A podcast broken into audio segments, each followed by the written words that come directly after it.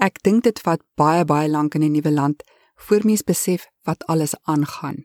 Jy's so besig om jou eie nesie te skrob dat jy nie weet van sekere goed in Kanada nie en dalk bly jy al 6 maande hier en jy weet nog steeds nie die goed nie. So ek ek gaan net 'n paar goed sê wat wat jou bietjie kan help vir vir die mense wat nou nog kom en en vir die wat al ruk hier is.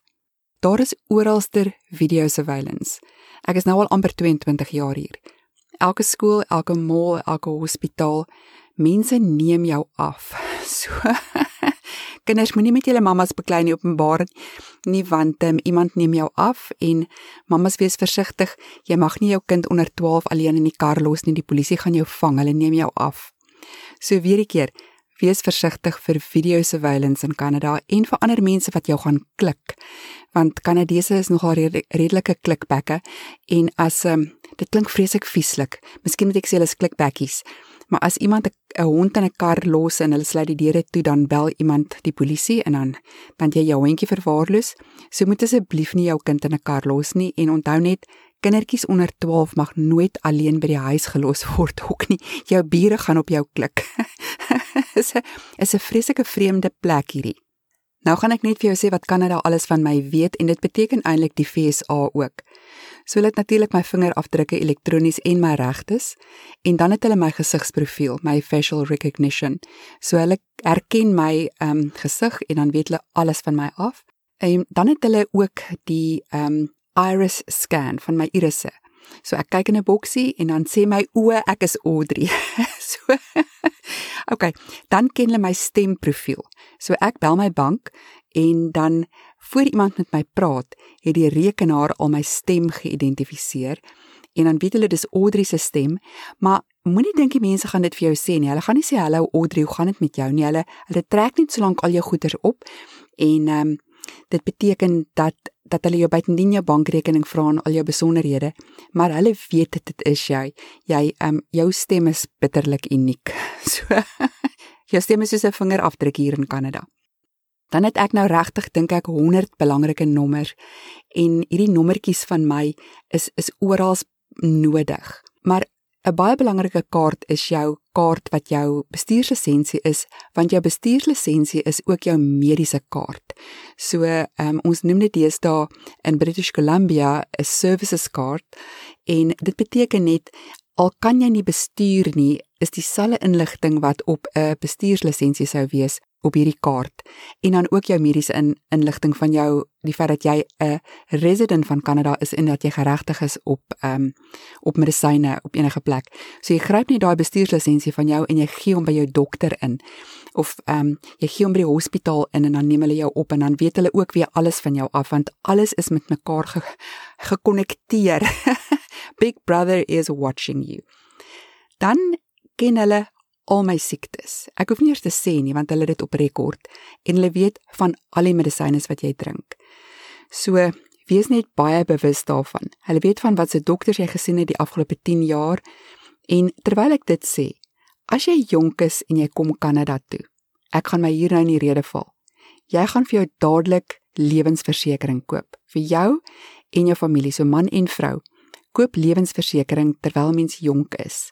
En dit hou dan vir ontsettend bitter baie jare aan. Hoe vinniger mens dit doen, hoe gesonder jy is, hoe goedkoper is dit en ehm um, koop vir jou lewensversekering. Terwyl ek nou hiervan praat, wil ek net iets anders noem wat ek dink baie belangrik is wat ek van die begin af gedoen het en ek dink dit is maar net omdat mens skielik in 'n nuwe land is. Julle moet 'n baie swaar gesprek hê as 'n gesin. dit beteken nou oumas en oupas en ma's en pa's en kinders wie dit ook al is wat trek. En selfs as jy enkel is, almal moet besluit wat met jou gebeur as jy kritiek siek word in Kanada. So dis 'n gesprek wat mens moet hê. Dan moet mens ook die gesprek hê van wat gebeur as een van die mense doodgaan. En um, ek praat dan spesifiek van die mense in Kanada. En hoor hierdie is 'n goeie gesprek, maar ek moet hom met jou hê. So weer 'n keer as daar 'n mamma en pappa kom met klein kindertjies. Julle moet besluit wie gaan na daai kindertjies kyk as julle twee gelyk in 'n motorongeluk doodgaan en julle moet dit by prokureur neerskrywe. Moenie 'n internet papiertjie aftrek en besluit jy gaan dit self doen nie. Betaal 'n paar rand, gaan na 'n prokureur toe en stel 'n behoorlike Kanadese ehm um, testament op, want met 'n Kanadese testament beteken dit jy gaan kies wie na wie na jou kinders kyk en nie die Kanadese staat nie. Moet asseblief weet wat ek sê. Dit klink of ek vandag prekerig is, maar ek dink dis baie belangrik om dit te besef, want mense weet dit nie. Kanada gaan besluit wat gaan van jou kinders word as jy nie 'n testament het nie. As 'n nuwe mamma, mamma en pappa in in Kanada, gaan jy besluit wie gaan na jou kinders kyk en hoe dit gaan gebeur. Gaan jou kinders terug Suid-Afrika toe? Wie word hulle voogte? En ek dink dis 'n slim plan om miskien net in Kanada ook te besluit wie kyk na jou kinders en vra vir iemand. Sê vir hulle ons gaan met vakansie en sal jy asseblief sorg dat my kinders veilig terugkom in Suid-Afrika. OK, jy kry die hele prentjie. Maak 'n plan met dit. OK, nou kom ek net terug na gewone Kanada goeders toe wat ek dink niemand weet nie en wat mense nie eintlik besef voor jy hier is nie. In Kanada begin alles 9 uur. So die skole begin 09:30 en dan het die mense betyds tyd om by 'n plek te kom. Soos by 'n winkel kan hulle dan 9:00 begin shop. So moenie dink jy gaan iets 8:00 oop kry nie. Dit is net nie so nie. Dit maak 9:00 oop En um, dan is die winkels natuurlik baie keer 24 uur 'n dag oop, veral hier in Vancouver. Jy kan 3 uur in die oggend gaan shop. Ek het al 10 uur in die oggend, ag 10 uur in die aand het ek al gou gery om by 'n 'n inkopiesentrum iets te gaan haal. So, ehm um, en dan deesdae doen ons ontsettend online shopping by Amazon en hulle laai dit reg by my voordeur af. Ek het nie heining om my huis nie, dit is oop, dis omtrent in die straat, maar hulle gooi al die pakkies net voor my voordeur neer en dis veilig. So 'n hele nuwe manier van dink. Ek koop eerder goeder deesdae op Amazon as wat ek winkel toe ry.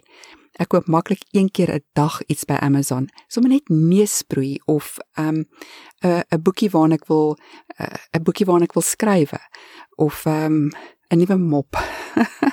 eerder Amazon as om winkel toe te gaan. Ek kom nou by 'n ander interessante ding. Kanadese is betyds. Ek gaan gou 'n storie vertel. Ons het in Kanada aangekom en ons was eendag genooi vir 'n ete by een van die kinders. Het 'n ete by die meer gehad in die klein dorpie waar ons gebly het. Dit was somer en pragtig en ons was opgewonde en die ete het 6uur begin. Nou toe dink ons so om en by 6uur toe ons 20 oor 6 daar aankom. Toe is al die kos al klaar en toe is ons as 'n gesin van van 6 met 4 twee mamma en pappa en 4 kinders is ons toe so 'n verleentheid want hulle het nie vir ons kos toe gelos nie want hulle het aanvaar ons kom nie meer nie. So as Kanadese sê 6 uur bedoel hulle 6 uur. Dit is hoe laat die funksie begin. As iemand sê 'n skool begin 9 of 8:23, so jou kind se skool begin 8:23 in die oggend. Dan dink jy, wat 'n vreemde tyd. Hoekom nie net 09:30 nie? Nee, daai skool se klok lui 8:23. As jy 'n minuut laat aankom, is jou kind laat. So daai laat kind gaan dan nou 'n telefoonoproep kry met 'n rekenaar die middag na jou huis toe om te sê jou kind was of laat of afwesig en dit word gemerk op hulle rekord. Laat is hier dis 'n sonde. Mens mag nie mens mag nie 'n minuut laat wees nie. As jy 'n nuwe werk begin, kom ons sê jy gaan werk by 'n winkel wat wat allerlei tierlantuintjies verkoop. Hier so 'n winkel wat mooi is, Pier 1 Imports. En jy het 'n kaartjie en jy klok in. As jy 3 keer laat was, dan sê die kontrak, hulle mag jou laat gaan. So dan dan fire hulle vir jou. So wees weer 'n keer baie bewus daarvan Kanadese is ontsettend betyd. 6uur is 6uur. Okay, en terwyl ek daarvan praat, hulle eet op die vreemdste tye. 12uur in die middag is dit middagete en dit maak vir my glad nie sin nie. Ek's nog nie honger nie maar dit maak nie saak nie 12 uur dan maak die skakelborde van plekke toe. So tussen 12 en 1 is die staf dan geregtig op 'n ete.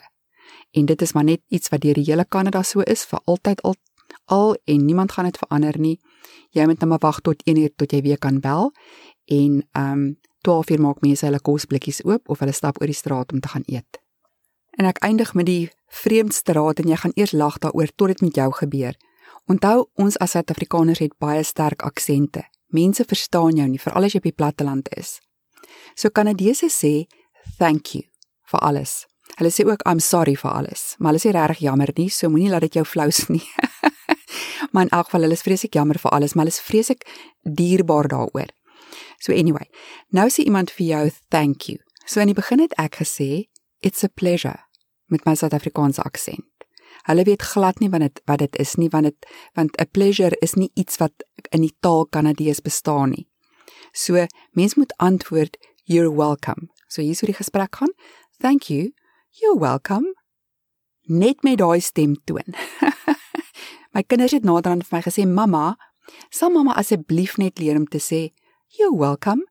En ek het en van nou, dis nou al 'n ding wat ek goed ken. Jy sê dit altyd met dieselfde stemtoon want almal sê dit so en dit is die standaard antwoord op dankie. Sterkte daarmee.